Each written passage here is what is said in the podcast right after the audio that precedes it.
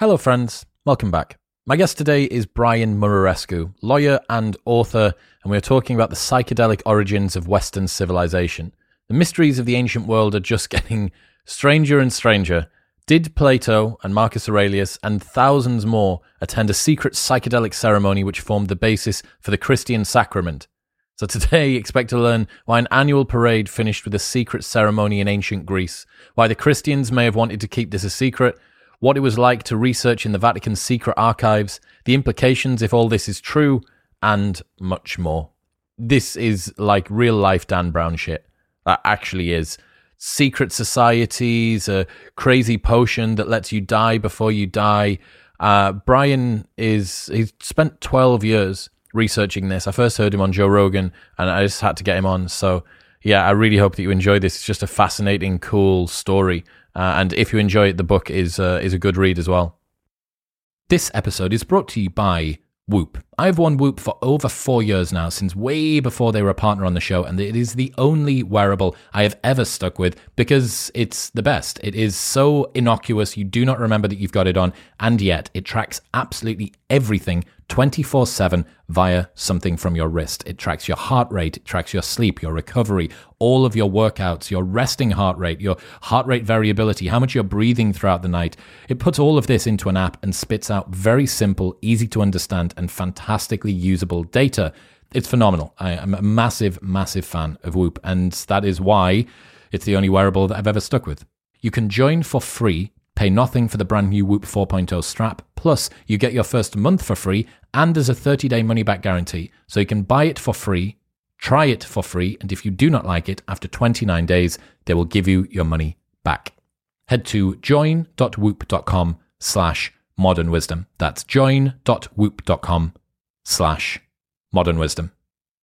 This episode is brought to you by AG1. AG1 is a daily foundational nutrition supplement that supports whole body health. Even with the best diet in the world, it is hard to make sure that you get everything that you need. And through a science driven formulation vitamins, probiotics, and whole food sourced nutrients, AG1 delivers comprehensive support for the brain, gut, and immune system. This is why Joe Rogan and Lex Fridman and Dr. Andrew Huberman and Tim Ferriss are all massive fans. They have tried every other product out there, like I have, and this is by far the best one available. Since 2010, AG1 have improved the formula 52 times in the pursuit of making the best foundational nutrition supplement possible through high quality ingredients and rigorous standards. Also, there's a 90 day money back guarantee, so you can buy it and try it for 89 days. And if you don't like it, they'll just give you your money back. Head to drinkag1.com slash modern wisdom for that 90 day money back guarantee, a year's free supply, vitamin D, five free travel packs, and more. That's drinkag1.com slash modern wisdom. But now it's time for the wise and wonderful Brian Muraresku.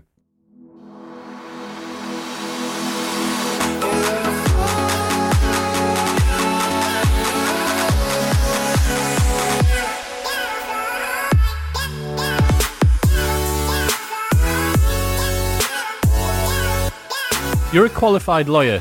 Why are you talking about the psychedelic origins of Western civilization? That's a great question. I feel like uh, I'm, I'm still a barrister. Still, ba- you, is that what you call it, barristering? Uh, l- lawyering, like being a being a barrister, being a ba- barristering. Yeah, if anyone can tell us if the verb is to barrister. Uh, so I still do that, believe it or not. Um, I'm still in good standing in New York State and Washington D.C. for the moment, and uh, I don't know. I don't know. I just I started reading about psychedelics and I couldn't stop. But weren't tempted to try them. You actually, uh, uh sorry, decided not to try them. You remained uh, psychedelically uninitiated uh, throughout the writing of your book. My virginity was and remains intact. Is that going to change at any point soon?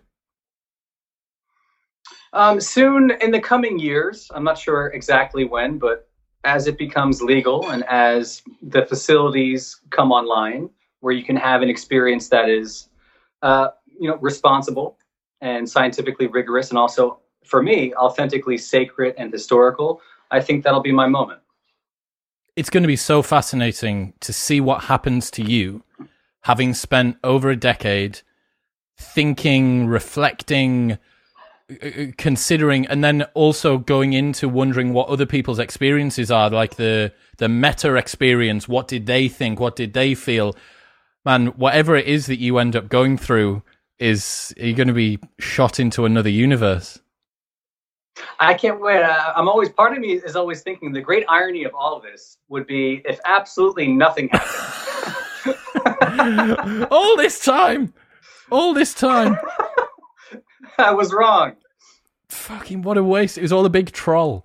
Uh, is there a movie coming out? is there a movie coming out about the book? Um, we we hope so. Um, at least a, a, documentary series. So we're busy pitching that to different networks and streamers uh, here in the U.S. But obviously, it'll have a, a global audience. Dude, that's so cool. Yeah, man, we have that. That's that's been a you know a big part of my my job the past few weeks and months. But negotiating what sort of a series it should be, who should play you, can we get Tom Hanks, all that sort of stuff. Uh, all, all of the above and where do you go and how do you get there and why are you doing it and is this you know is this one episode is this a thousand episodes and how do we pair the mystery and suspense with the rigorous academic scholarship and you know make it make it a feast for the eyes and for the ears? It's got to be a killer soundtrack right? Nice. Yeah so it's going to be barristering writing producing the triple threat that's the that's the big triple threat that's my new business card, Chris. I love it. I love it. If you need an agent, speak to me. So, right, lay on us. what, what's the story arc of history that you're following here? What are we What are we talking about?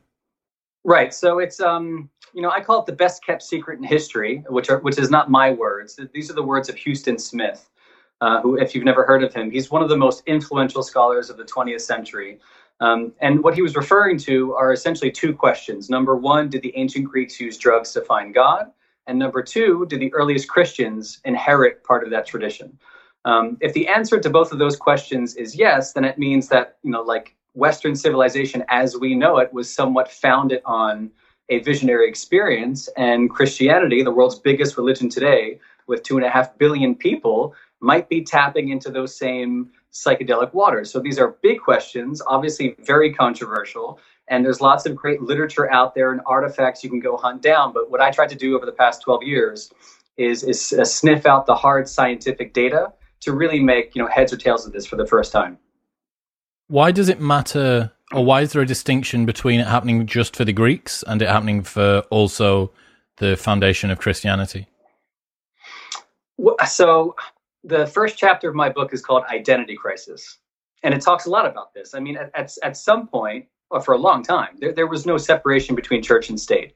And I feel like in the West, we're still grappling, at least in the United States, uh, we're, we're, still, gra- well, in the UK as well, we're still grappling with this sense of the sacred and the profane. I mean, so the, the old narrative is that the ancient Greeks birthed uh, political life as we know it and gave us the arts and sciences and the concept of a university. And, you know, we took their theaters and made it into Hollywood and we took their Olympic Games and we made it into the sports industry. And all this stuff that they gave us, you know, they were able to do all this, but when it came to the meaning of life, you know, they got it all wrong, is the prevailing narrative. And here comes Jesus and Christianity and the Christianized Roman Empire, and they're the ones who go off and, and evangelize. And they're the ones who colonize the Americas, for example and Africa and Asia. It was this um, it was this evangelization movement, you know. Um, we live in 2021, Anno Domini, the year of our Lord. I mean, so there, there's all these identity crises that I think we're still grappling with. Like sometimes we're Greek and rational, and sometimes we're very Christian and and irrational, faith based. Um, and which, which is it? And how do we heal that divide? Um, so if you can answer both of those questions, and weirdly, if psychedelics is the thing that unites the ancient Greeks and the Christians when you know we're hard up trying to figure out anything that unites them. Uh, what a what a powerful story. Absolutely. So where do we begin? What's the what, what even suggests why psychedelics? So I mean, I, I spent years asking, asking myself the same question. It starts for me. It started in 1955. Uh, I wasn't there, uh, but in the, the, this guy Gordon Wasson uh, who, uh, like me, was working on Wall Street. He was working uh, at J.P. Morgan, this former banker turned ethnomycologist. He became obsessed with mushrooms and went all around the world hunting them. Uh, we think he's the first to really document this ceremony in the Mazatecs of Mexico, uh, psilocybin containing mushrooms under the tutelage of Maria Sabina. He takes the uh, mushrooms in a very ritual setting, and he has a crazy, you know, visionary experience. But what's weird about Gordon is that instead of saying just, "Oh, wow, was wasn't that some crazy geometry or crazy visuals or what the hell was that?" This guy, because he's well read and lettered, you know, he says, "I think that I've tapped into the Platonic archetypes." He says that these divine mushrooms must have been what was behind the ancient mysteries. Uh, because what happened to me was so real, so vivid, and so clear that I think I've tapped into the realist version of reality. And if I just did that here in 1955, maybe our ancient ancestors 2,500 years ago were doing the same thing because psychedelics are freaking, they're a mind buster. Uh, and so when someone like that is doing psychedelics and thinking about the classics and history um, without doing them, I was relying on his testimony to kind of ferret out the same details. I was reading these studies coming out of Hopkins. Very similar kind of testimony. One and only dose of psilocybin, crazy visuals, crazy mystical insights. And the first thing I think of is Gordon Wasson and his theory that maybe the Greeks were doing this. And I flash to this book from 1978, where they were uh, spouting this controversial theory that psychedelics are the roots of Western civilization. And off I go. Why like that's that's a a wonderful postulated theory from some guy that once did mushrooms, but that doesn't necessarily justify doing twelve years of a book on it. that's a good that's a good point. my wife mentioned something similar at some point. um, so where's the? I mean, that's my point. So where's the data? So in 1978, what they had was really interesting literary references around what was happening at Eleusis. And so, for those who don't know, Eleusis is like the spiritual capital of the ancient world. It survives for about 2,000 years. That is to say, as long as Christianity over the past 2,000. It, it called to everybody from Plato in classical Athens to Marcus Aurelius in the Roman Empire centuries later. And they all talk about this vision. They all talk about this life transforming event. Like if you went to Eleusis, um, you confronted death and became an immortal. Only people who'd gone there and had this experience walked away from it guaranteed of an afterlife. That's where you went to get your afterlife. Uh, and so it's this really central, pivotal moment in Greek history, in the history of Western civilization. Uh, and there's some testimony from Plato and others that they saw this thing. And there's old poetry, like the hymn to Demeter uh, from a couple centuries before that, which talks about this magic potion. And it lists out the ingredients of this potion called the kykeon. Um, and what we're told in the ancient literature and the ancient sources that survived, and not much survived because this was all secret, but what we're left with is the idea of this magical beer that propelled this vision. And it was water, mint, and barley, which again is not something to stake 12 years of your life on. But according to Gordon Wasson and Albert Hofmann, who discovers LSD in 1938, they were kind of reading between the lines. And they said it's not water, uh, you know, barley and mint, it's water ergotized barley and mint. So barley that had been infected by ergot, ergot is where we get LSD. And it's a really, really elegant theory because ergot is totally natural. It pops up on all the cereal crops. And uh, it's interesting to think that that may have been there 2,500 years ago, or a lot, lot longer, by the way, which I explore in the book. But again, no hard scientific data to support that. What would be the reason for someone, an intellectual like Plato or a, an emperor like Marcus Aurelius, what would be the reason for them to go to this bizarre place and have some odd ritual and change their state? I thought that they would be much more down to earth, grounded humans. I think that's the thing that brought them down to earth. Uh, so, you know, Marcus Aurelius, uh, classic textbook Stoic, um, he didn't just go to Eleusis. And again, this place survives from the ancient Greek times to the ancient Roman times. And Marcus Aurelius is the perfect example of why, because someone like him, we think he's one of the only lay people to go inside the Holy of Holies in this sanctuary, this temple at Eleusis. It was almost destroyed in the second century AD, and he rebuilds it to Roman standards. He wanted to keep this thing alive, this thing that had spoken to his ancestors and all of our ancestors in the West, going back to ancient Greek times. There was something very, very powerful and very special about this place uh, that's difficult to to capture in words. But I, I think that you know at the center of Greek existence was this idea that you can't think your way into enlightenment. Um, or you can't read your way into enlightenment. If you read through Plato, what he says about philosophy, he says true philosophy is nothing else but the practice of dying and being dead. And so it, the concept that these Greeks were obsessed, obsessed with investigating death, the same way they would investigate the other phenomena in the natural world. I mean, to them, Eleusis was more of a science than a religion. You went there to test the God hypothesis, to have this vision for yourself and peer back the veil on reality and see what's there. What is the die before you die quote? Can you say that in the original language for us? Right. So that comes to us in Greek, and it's inscribed on a plaque at St. Paul's Monastery, in Mount Athos in Greece, one of the holiest sites in Orthodox Christianity. Uh, but I think it does tap back because of this Greek lineage into ancient times. And it, it goes um, an Bethanis, prin Bethanis, uh, denta pathanis, otam. Um, if you die before you die, you won't die when you die. Um, and, and, I, and I think this is the kind of thing that was practiced at Eleusis, this kind of near death experience, this pre death experience that many walked away from saying was one of the most meaningful events of their lives. And that ties in with what we're seeing at Johns Hopkins at the moment, right? That it's one of the top five most meaningful spiritual experiences that they've had. It's also being used as a tool to help avoid or deal with death anxiety for people who are perhaps terminally ill as well.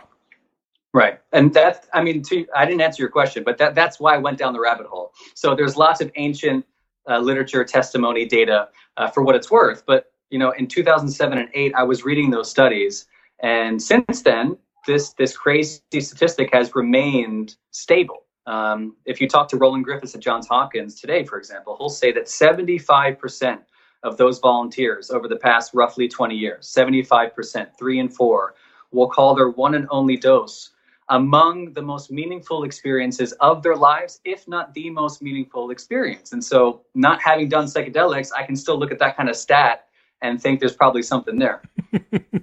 can you describe, based on what you know and what the research has suggested, what Eleusis would look like? Let's say that we're a bird's eye view or in a drone and we can go around. What would be happening? Who would be there? Where is it? What's what's going on? Yeah, it, it, it's a pretty fun place. Or I think um, uh, you know, uh, it, it, attracted all kinds of different people. Um, I think it was probably less Burning Man and more Fight Club. Um, you know, there, psychedelic Fight Club. Yeah, I think it was a psychedelic Fight Club of the ancient world. Um, there was definitely a party atmosphere or, or, or, a raucous nature to it. I mean, so it, it's a nine-day, nine-night extravaganza. It starts in Athens, and you make you do this processional march you make a ritual pilgrimage 13 miles from Athens all the way to Eleusis. And along the way, there's all kinds of rowdy body behavior and women lifting skirts and telling dirty jokes and all kinds of fun stuff. And then you get there, um, and it's serious as a heart attack. Uh, you know, you um, you experience eventually the culmination of, of, these nine days and nights is a night inside the temple. This all night, this panuchia, this all night affair in this torch lit sanctuary that was dedicated to the goddess Demeter. And along with you, we think um, the, the, the temple could accommodate about 3,000 people. Uh, there were kind of like stairs that line the perimeter of this sanctuary. Um, at some point, a gong is struck, a light emits from uh, the center of the temple. Um, this is after a magic potion's been passed around. And here appears, uh, appears Persephone, the goddess of the underworld, and sometimes she's described as hold, uh, holding a baby, the baby Dionysus, or the baby Iacchus, and it's this idea that from death springs life, um, and you know it's it's interpreted for a long time as just this very visceral initiation into uh, the cycles of fertility and the seasonal cycles, but there was something very personal happening to these people.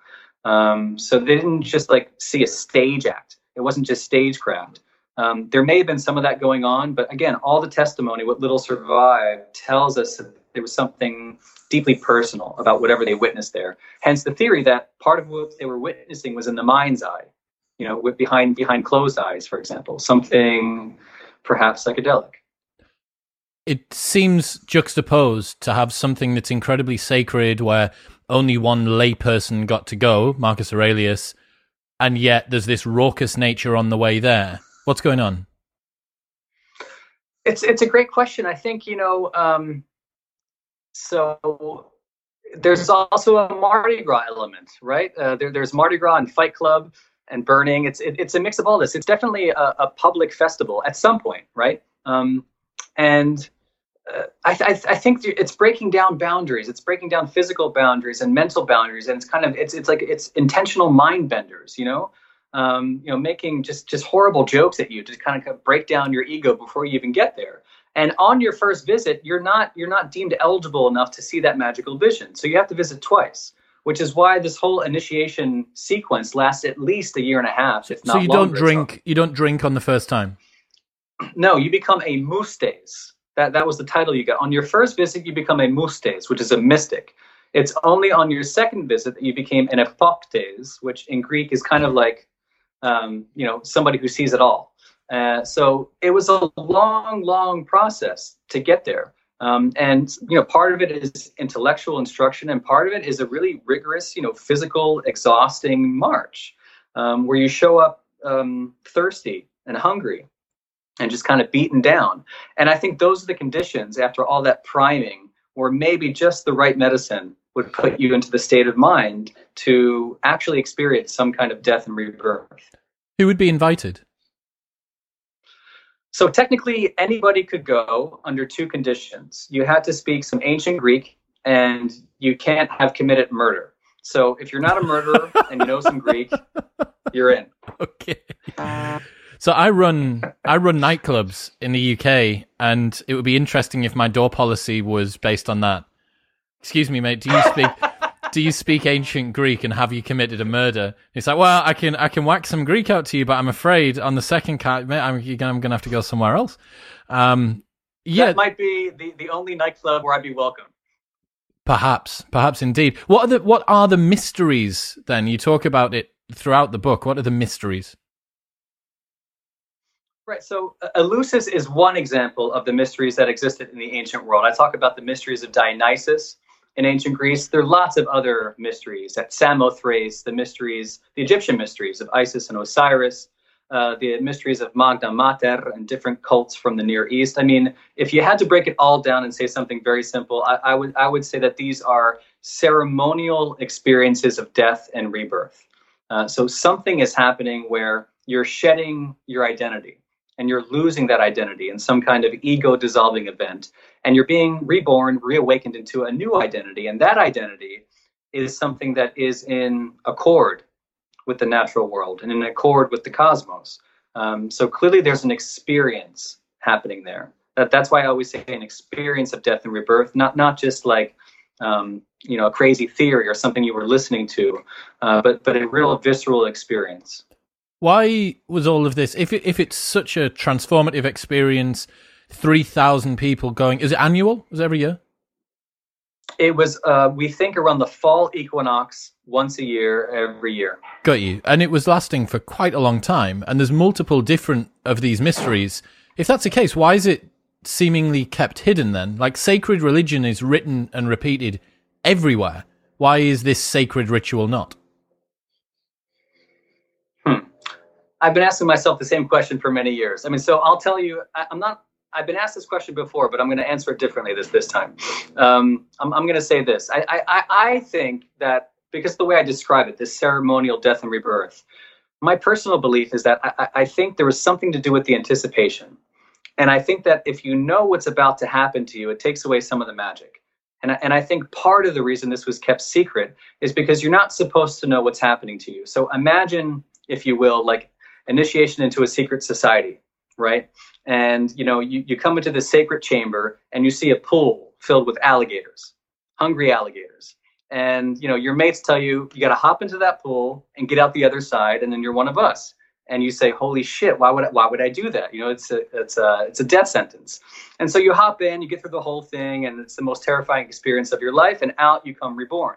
Now, if you'd been told beforehand that those alligators were perfectly well fed and didn't want anything to do with you, it would kind of take away from the experience. And so I think Eleusis is something similar. There was this priming going on and this anticipation that was being built up and this mythology that was transmitted from generation to generation. If you know exactly what's going to happen, if you know you're going to drink this potion and it's not going to kill you, but it will, you know, mess with your senses for a while. If you're told, you know, every detail of that, I don't I don't think it's as special why in that case so I, I understand why it might have been kept quiet from the people who were going but in terms of noting things down in history, if you've got over a couple of hundred years, several thousand, tens of thousands of people perhaps attending this, you would have thought that it would have been easier to find the most transformative experience of 30,000 people's lives.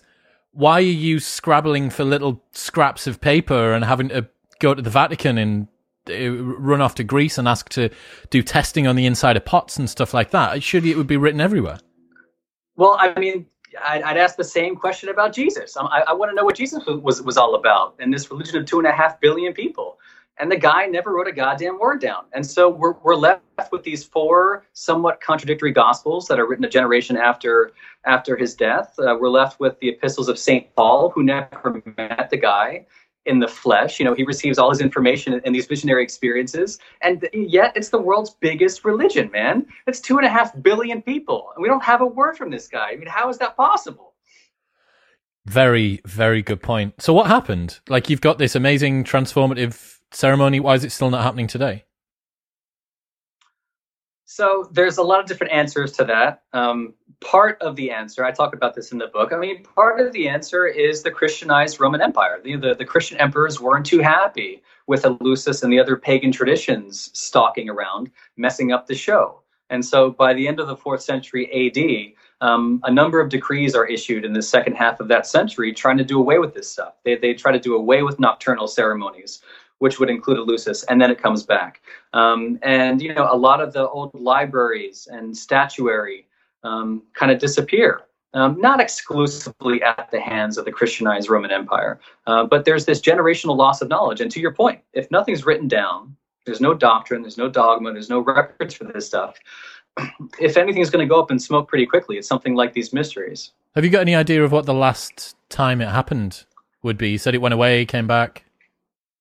More or less. I mean, so in the last decade of the fourth century AD, 392, more or less, is, is the last time I think we see this celebrated in a ritual way. And how's the banning of these rituals described? Like what went on? Was it burning down the temple and See, at, at, some point, this is why I say you can't exclusively blame the Christians. I mean, at some point, the barbarians get their hands on Eleusis. And the big question is, you know, how did they just march in and take this place down? Well, they did it once in the second century. It happens again at the end of the fourth century, but you know, part of me thinks that the Christian emperors kind of opened the gates and just uh, let the rioters stampede. Mm. So why does this matter? Like, what what are the implications if it's true? The broader implications, other than Plato and Marcus Aurelius and a bunch of other famous people that we know about had a great time. Because what if this is the real religion of the ancient Greeks? And, and what if this identity crisis that we have is a false one? You know, what if the people who created the foundations for our life today were the same people who were very obsessed with finding out a meaning for life? I mean, what if it, in addition to our faith traditions, in addition to the Bible, the New Testament, what if in addition to all that, these ancient philosophers and mystics had ideas that weren't that distinct from Christian mystics and some of these heretical sects like the Gnostics? Or some of the very mainstream followers of Jesus. I mean, the big question I ask in the book is, you know, is the ancient Greek of the pagan world and their rites and practices at all related to the ancient Greek of the New Testament and their rites and practices? And, you know, again, it's this Greek is the sacred language of Christianity. And so by looking into these mysteries, um, what I'm really studying is what's called the pagan continuity hypothesis. Was there something about Plato and the rest of them and his philosophy and these rites at Eleusis is there some of that that actually made its way into Christianity, into the earliest Christian communities that we know for 300 years were practicing secret, illegal mystery traditions inside private homes and, and graveyards. I mean, there's a lot of crossover.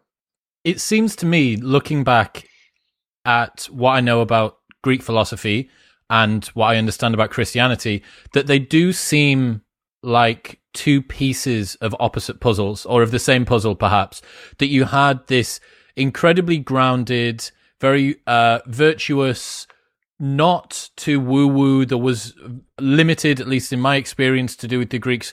They had their gods but it wasn't a, a sort of a personal transcendent uh, type of philosophy with regards to that. Whereas with christianity almost everything was about the theology. It was about the, the paying tribute to the higher power and a lot less to do with the personal sovereignty that seems to be based around the Greeks. And it, it does seem odd that you could go from a society that we're now in 2020 that Ryan Holiday is making a living off in 2020. You could go from such a pragmatic society and philosophy into one that I think even to Christians now it, they're not superbly proud of a lot of the things that went on around that time. There was, it was very militant the way that Christianity kind of came aboard with conversions and crusades and things like that. It really does feel mm. like there is a missing piece there. Mm. And that's what I'm looking for. And and and part of the hard, you know, the hard investigation is that when you go looking for answers, you find this sacred territory split into two departments. Uh, so, you know, in most universities, most institutions, theology is is very different from the classics. So, if you're interested in what all the pagans were up to, you're studying classics. You're studying the ancient Greek works of Plato and others. If you're into the Jesus stuff, same language, by the way, um, you're suddenly in the theology department or divinity studies. And there's a quote I have in the book from an old scholar from like the early 20th century who says that, you know, the literature and civilization of a very extensive part of world history is very much neglected by the very ones best able to investigate it, which is the classicists. I mean, these are the people who study, uh, you know, all the that powerful syntax and grammar and and gorgeous language of the ancient Greek. And when you ask a classicist to read the New Testament, they read it a little bit differently, which is why I got obsessed with this theory from 1978. Um, it wasn't just Gordon Wasson and Albert Hofmann who I mentioned; it was Carl Ruck, this Harvard Yale trained classicist who reads the New Testament very differently from the way your average priest might read it. And he reads it with the lens of a pagan and with the lens of someone who was initiated into these mystery schools. Um, and I say I say the lens of a pagan, which is not fair. He's a good Catholic boy, uh, just like me, just like me. What outside of the uh, rhetoric and what was written down, and the presence of ergot in the uh, barley or in the wheat, um, what other convincing evidence have you found? Um, I, am looking at everything, right? So part of me is looking for that hard scientific data. Is, is there actual, which we haven't talked about yet, but is, is there any, you know, archaeobotanical data for one of these spiked beers, these ergotized beers, or one of these spiked wines out there? I mean, that that's a whole separate question. But like, what's in the literature? Um, you know, just from the literary perspective, and this is what classicists do: is they read the old texts and find out what's there. I mean, um, I didn't spend a lot of time reading Dioscorides when I was learning Latin and Greek. Uh, but afterwards, I started reading his Materia Medica, and he writes this. Dioscorides is the father of drugs, and he writes this massive treatise in ancient Greek in the first century AD, the same time the Gospels are being written. And in his magnum opus, he has all these formulas, these recipes for spiking wine with all kinds of funky herbs and plants and different things. And he says, even at one point, that one of these plants will, will cause not unpleasant visions, uh, fantasias u. So he's talking about psychedelics at the same time that Matthew, Mark, and Luke are writing their Gospels, um, and later John. And it makes you wonder, you know, if the Greeks knew about all this stuff, if they knew about pharmacology, what are the odds that some of that pharmacology would make its way into the same ancient Greek speaking communities who had inherited all this stuff from their ancestors? Um, one place you would look at is Corinth, for example. You know, Paul's letter to the Corinthians. You hear it at every wedding you go to. Um, Corinth today is 45 minutes to the west of Eleusis, this ancient spiritual capital. Now, what are the odds that an early Corinthian who heard about this uh, this son of God, born of a virgin, with this new magical gift of immortal wine, this magic potion, what are the odds that either they themselves or someone they knew was not initiated at Eleusis, where this magic potion had been splashing around for, for centuries and centuries. And so to me, the Gospels are playing off of this pagan continuity. What research has been done into the archaeobotany or the archaeochemistry of it? So that that's the fun part. That's the fun part. Um, the short answer is not a hell of a lot. So I had to I had to try and find out the, the scholars who were working on this stuff. And I eventually came across Andrew Koh, who's at MIT. Uh, I mean, I, I, would say the world's leading archaeochemist. Um, he's responsible, amongst other things, for unearthing the world's oldest wine cellar in Galilee. The same Galilee where Jesus is born, except it dates it, it dates well before Jesus to about 1700 BC from the Canaanite period, and it's wine that again through gas chromatography, mass spectrometry, uh, they're finding is spiked with all kinds of funky stuff like honey, storax, terebinth, cypress cedar, et cetera, et cetera. Now, you know, you might say, oh, it's just interesting, you know, aromatic, flavor profile enhancing type stuff, and that's certainly true. But the big question I'm always asking Andrew is, were there other psychoactive additives, psychotropic additives? And theoretically, his answer has always been yes. Uh, why not? Let's go find the data. So, you know, based off some leads from him, I was pouring into these archaeobotany journals and eventually came across um, a couple different things. So, one hit for ancient beer, one hit for ancient wine. Um, both discovered in the 1990s and largely ignored by the academic community, and as best as I can tell, like never reported to the public. Uh, just archaeologists doing what they do, finding amazing things, and there it sits in a, in a journal. Uh, but in Spain, from the second century BC, uh, I came across this study of an ancient Greek sanctuary. There were Greeks in Spain, just like there were Greeks in, in Greece and Italy. And from the second century BC, they found this tiny chalice about a couple inches high, and it went under analysis, and they found the remains of beer and ergot. So there's your ergotized beer, this crazy idea from 1978. We now have, you know, actual scientific data to corroborate that, um, which is pretty crazy. I'm trying to think about what the reason would be. I understand that the Christian church was being pretty forthcoming at trying to convert everybody. They were, you know, they were they were full on. They were. It was a big relationship with the Christians. Um, but I'm trying to work out what the the fear that they would have had, as opposed to repurposing the existing ritual and just rebranding it.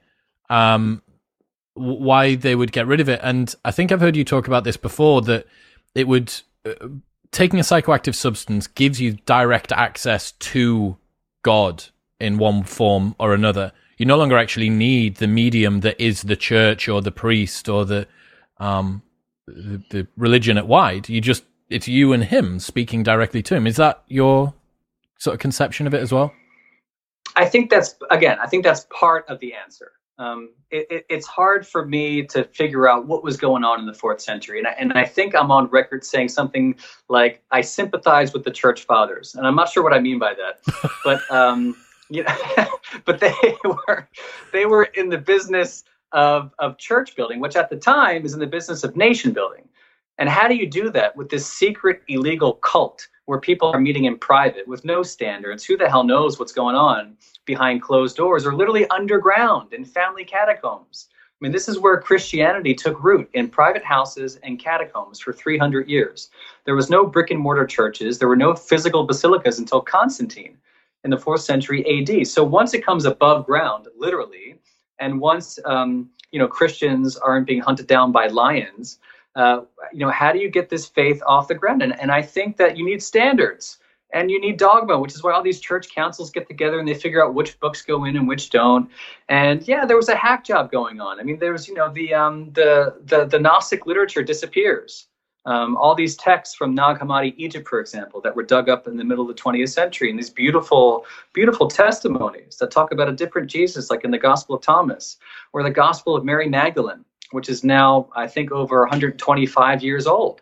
Um, you know, there were other versions of the faith out there, and slowly but surely they start to disappear in the fourth and fifth centuries. Now, again, part of that is the church trying to do what it does, which is you know build a bureaucracy, create something coherent, um, which they've never been able to do successfully. Right? This is why we have the schism between the Catholic and Orthodox, and then we have the Protestants, and now we have the Evangelicals and everything else. I mean, it's hard to hold this thing together. What, what I sense in the early years was was an attempt to uh, cohere um, uh, a religion that was very much um, uh, in danger of disappearing. Uh, and along with that goes all these secrets and all these mysteries. Talk us through your experience researching in the Vatican. Obviously, this sounds pretty heretical. Why? Why did they even let you near Rome? I don't know. That's a, that's a good question. I'm still trying to figure that out. So, what do you do? Do you email um, the Pope? Do you send him a DM on Twitter? What happens? Yeah, I was like, um, you know, Frank, It's Brian. Um, you got some cool stuff. I'd love to see it.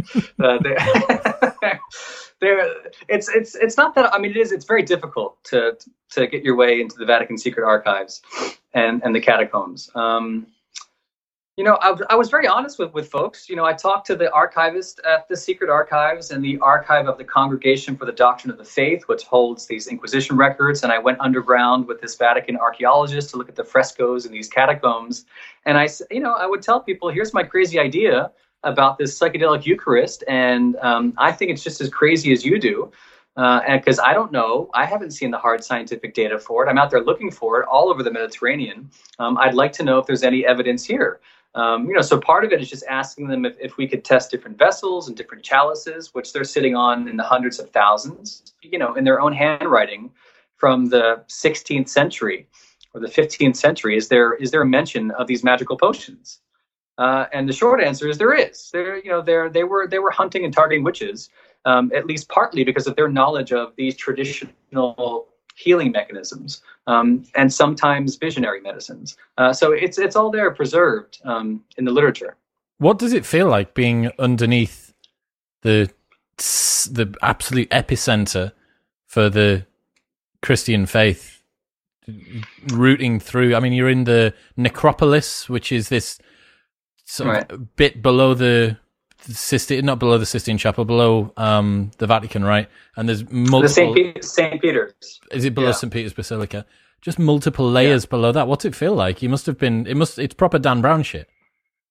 It was. Uh, that. That's what I said uh, to the priest who was with me. This is this is Dan Brown shit. And I felt like I, would never get out. Like there was a, you know, uh, uh, there would be the clank of a gate, and that'd be the the last time I breathe fresh air.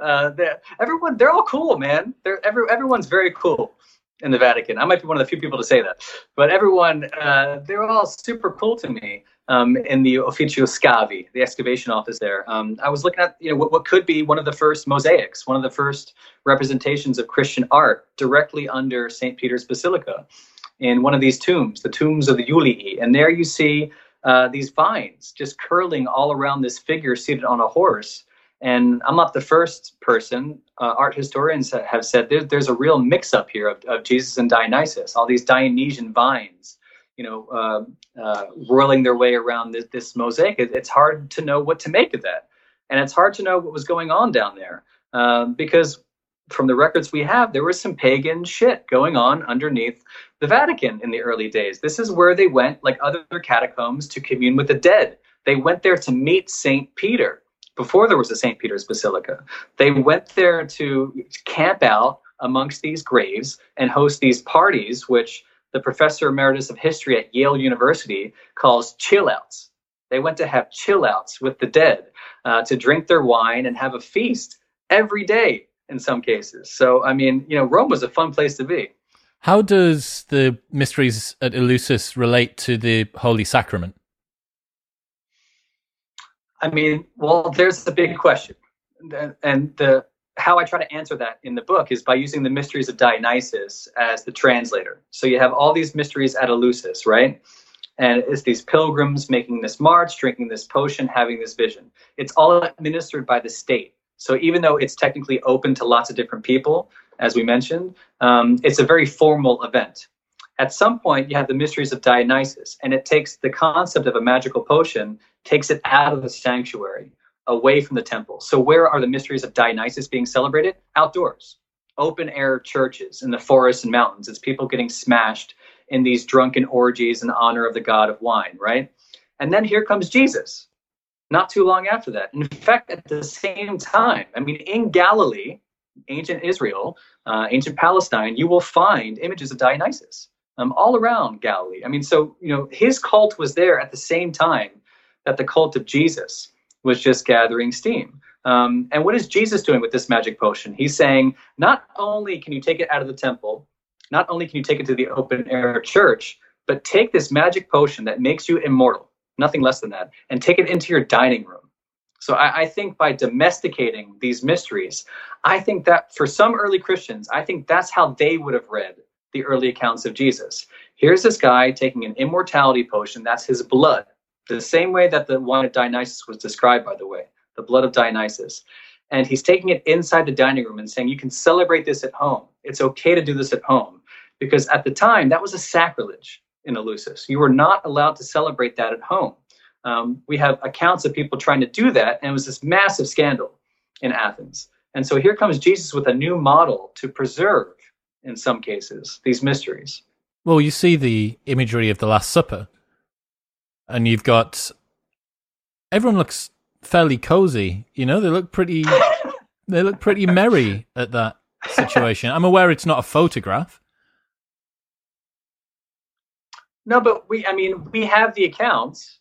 Um, aside from the aside from Leonardo's imaginings of it, uh, it's you know the Eucharist, the Last Supper is recorded in Matthew, Mark, and Luke, and in John, it's really it's weird. In John, it's different. Um, it's Jesus giving a sermon outside, but he's talking about the same thing. He's talking about his flesh and blood, and he uses really weird language that, by the way, is not Jewish. You know, so people think about the Last Supper and this cozy affair amongst friends as this, you know, this Passover meal before his death, this mourning of Jesus before his death. Um, I can't think of a single Jewish dinner where, where, where human flesh and blood is being served. Uh, and yet here comes Jesus saying, Whoever eats my flesh and drinks my blood has eternal life. Not will have, not will go to heaven. Right here tonight, if you drink and eat, you are an immortal. This is the same the same way these sacraments were described by the pagans. And think about it, like munching on this flesh. It's a really evocative word that Jesus uses in Greek there, trogon, to munch on my flesh. It's like this really graphic, visceral event that's being described. Um, so who the hell knows what was going on? Did did you totally lose your shit with how many questions you have to ask yourself? Because every situation that you come across, everything that you find out is that oh that's interesting, and now here's three thousand questions that that are implied by me knowing this one extra bit. Uh, you des- you described the the torturous process of of me talking to my editor for a couple of years. so, but this chapter is so important, man. They're, they're gonna love this chapter you know, it's it's really essential to the argument. One thing I was thinking about while reading the book was how our existing cultural structures affect the way that we experience psychedelics. I know that this may not necessarily be your precise field of study, but it's an interesting question that I want to ask you anyway. So, can you imagine mm. what would be seen by a human who grows up in a lab with no cultural input?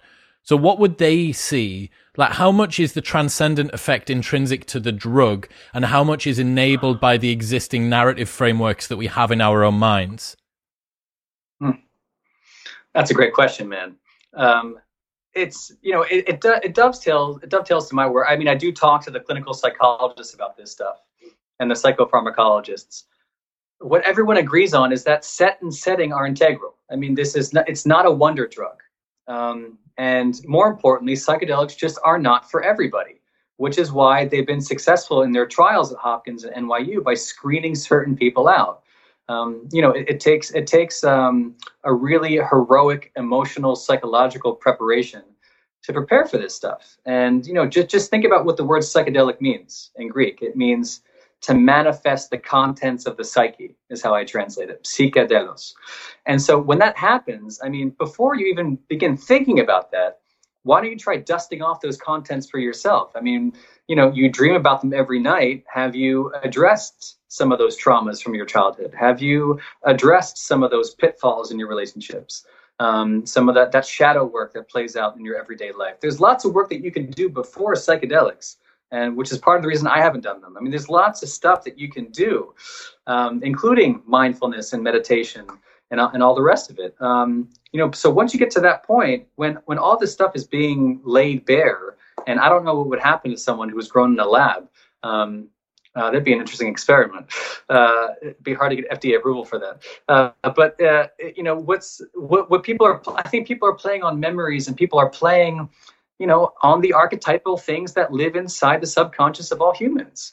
Yeah. Which is really powerful stuff. There's this thing, this these images come out. I mean, you know, a Christian will have an image of a of an Indian deity, and you know, uh, some guy in the UK will have an image of a Mayan god, and it's really hard to explain why that's the case. That's what that's what fascinated me about it. I wonder obviously, as you say, slightly unethical and um, perhaps unrealistic experiment to run. But it would be fascinating to see, because that would be the ultimate um, control. You would be able to control exclusively for cultural inputs for all of the existing narratives. There's certain things you get the visual distortion that almost everybody says in terms of geometric patterns, for instance. Mm. So you mm. perhaps always going to have that, uh, no matter mm. what you're looking at, no matter who you are, what you've grown up, what your thought patterns are like inside of your mind. But can you imagine if people reported these people who were grown up without these cultural inputs, cultural narratives, and frameworks inside of their mind, and they reported similar manifestations, which would be this is something universally held within us all. I don't know. I just thought mm. that was I thought that was a really interesting thought experiment. I like that. I mean, but you know, some of the researchers do do write about this. Bill Richardson, uh, who's one of the researchers at Hopkins, does write about this about the encounter with the archetypes. I mean, there are are people who haven't been trained in, or to the best of their knowledge, haven't been uh, substantively exposed to some of these traditions that do pop up. I mean, kind of spontaneously, like you know, gods and goddesses from different faith traditions that just don't belong in the contents of someone's psyche on the eastern coast of the United States. And yet, in, in, in comes this stuff. Did you discuss with anybody about the potential dosage or an equivalent dosage that people may have been consuming? In the world, see, that's what's really hard, man. Uh, so even though even though we found some of the archaeobotanical, archaeochemical evidence, uh, t- to this day, to the best of my knowledge, the, this Kykeon potion, or some of this spiked wine hasn't been recreated to the standards of antiquity. Um, so, I mean, th- that's something I very much want to do. Even with this find in Spain, we still want to retest uh, that chalice and, and, and really figure out like what was the formula here? What were the measurements? Uh, because by all accounts, like an uh, ergotized beer is not the most pleasant trip. I mean, it's kind of terrifying. I mean, ergotism traditionally leads to all kinds of really unfun things like gangrene and convulsions and, and stuff like that. But maybe what, I'm, what I've been thinking recently is that maybe it was a very low dose, and other folks have mentioned this to me who are more experienced than me. Uh, but maybe it was a low dose that again just kind of um, that rejiggered the brain somehow. That just set it. I mean, just just to the left of of normal after all that fasting. Maybe some sleep deprivation, the long march from, from Athens, for example. A low dose, a lower dose of, of ergotized beer could have been the kind of thing um, to have a really powerful vision. I don't know. It's just there's so many questions, man. Has anything come out since your book was published? Has there been? Are you continuing to research? Are you still? Is there a sequel? Like what? What's your yes. current? Oh, there is a sequel. Wow. It's all it's all happening, man. Um, as just one one tiny example, um, National Geographic and others reported in November, I think it was, about this. Uh, you can Google it, the Pinwheel Cave. The Pinwheel Cave in California uh, from the Chumash tribe. I think it's only a few hundred years old, so it's it's not going into deep antiquity. But about 400 or so years ago, uh, they found this uh-huh. cave with a datura flower uh, painted on the ceiling of this cave, and inside crevices in the rock, they actually found the organic remains of datura quids, which is a very hallucinogenic uh, plant flower. Um, it has contains all these tropane alkaloids, the same kind of alkaloids that may have been present in these wine potions I mentioned that Dioscorides was writing about in the first century AD. Uh, so a very interesting find, and it was called the very first archaeochemical evidence uh, for the coexistence of rock art and psychedelic drugs. And I mean that happens in 2020 for no reason whatsoever. Um, at the time that all this, you know, we're talking about all this stuff. So you know, every time I open the the computer, there, there's another story out there. What's next for you?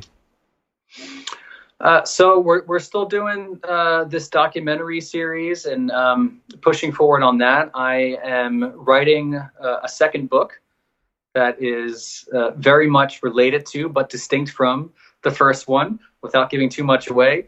Um, lots more clues, um, lots of more ancient signals, and you know, the big question what does this mean for the future of medicine, religion, society, all those kind of questions in the midst of a global pandemic and economic turmoil and civil unrest and political discontent? I mean, I think it's a very interesting moment that we're living in. And people are looking for meaning. And isn't it interesting to think about this continuity, right? Not just from the Greeks and the Christians, but maybe to us. And maybe we're living at this moment where some of this technology is is being resurrected. It's uh, it's a big question. Well, think about what people have turned to in this time of need. Copies of Marcus Aurelius's Meditations and paperback were sold out at the beginning of 2020. Uh, you think wow. why would someone go 1800 years back to a philosophy that uh, was it Aristotle or Plato that thought the brain only existed to get rid of heat out of the body? And you're like, you know, on some stuff they were so right, and on other stuff so far off. In germ theory hadn't gone through. When as a Marcus Aurelius is dying from the plague, as he's caught in the the Antonine plague, the he's struggling to breathe because of the amount of incense that's burning in the room because they thought the incense would get rid of the plague. It would help to get rid of the air particles in the air. And all that they were doing was forcing Marcus Aurelius to like smell like someone's awful auntie's house. Like the, the, the spiritual the spiritual auntie who's always burning incense. It was just like forcing him to do that. So on one side you have these people who are obviously incredibly detached from what we understand now and yet, the more universal elements, the things that they were able to observe more accurately, human nature, meaning, flourishing, what does it mean to be virtuous, to have temperance, those mm. things are what people in mm. 2021 are going back to. They're relying more on the writings of Marcus Aurelius than they are on anybody for the last 1800 years. And mm. this crescent, this story arc that we're coming back to, psychedelics, precisely the same. If what you say is true, if what you've discovered is correct, and it's taken us around about 2000 years to start using therapeutically something which could have aided the last two millennia of human civilization, then we have a lot of catching up to do. And it is just fascinating the way that these things are coming in full circle. I agree. That's beautifully put, man. I, I couldn't say it better than that. You just you just wrote the back cover. That's perfect. Fine. That's that's. I'll, I'll give you the rights. We can we can discuss deals off air. Man, I've uh, I, I've loved today, Brian. It's so fascinating. Your dedication to this. You've been told it a million times, but your dedication to this project is ridiculous. It's psychopathic, um, and in in in the good way, in the in the great way, not in the Brian Rose from London Real way. Um, where can people go? They want to keep up to date with what it is that you're doing. Where should they head? I'm not going to spell my Romanian name, so I'll say um, theimmortalitykey.com. If you go to theimmortalitykey.com, uh, you'll see my, my homepage there, and it links to all my social media. So I, I try and keep it updated, and um, I'm, I'm usually terrible about it, but I'm, I'm better on Twitter and Instagram, so you can see some updates there. Everything will be linked in the show notes below, including a link to the Immortality Key wherever you can get a hold of it. Man, I'm going to have to get you back on. We're going to have to talk about the new book and the when Tom Hanks decides to accept the role and whatever new discoveries we've got. So round two will happen soon. Um, I'm, I'm there, brother.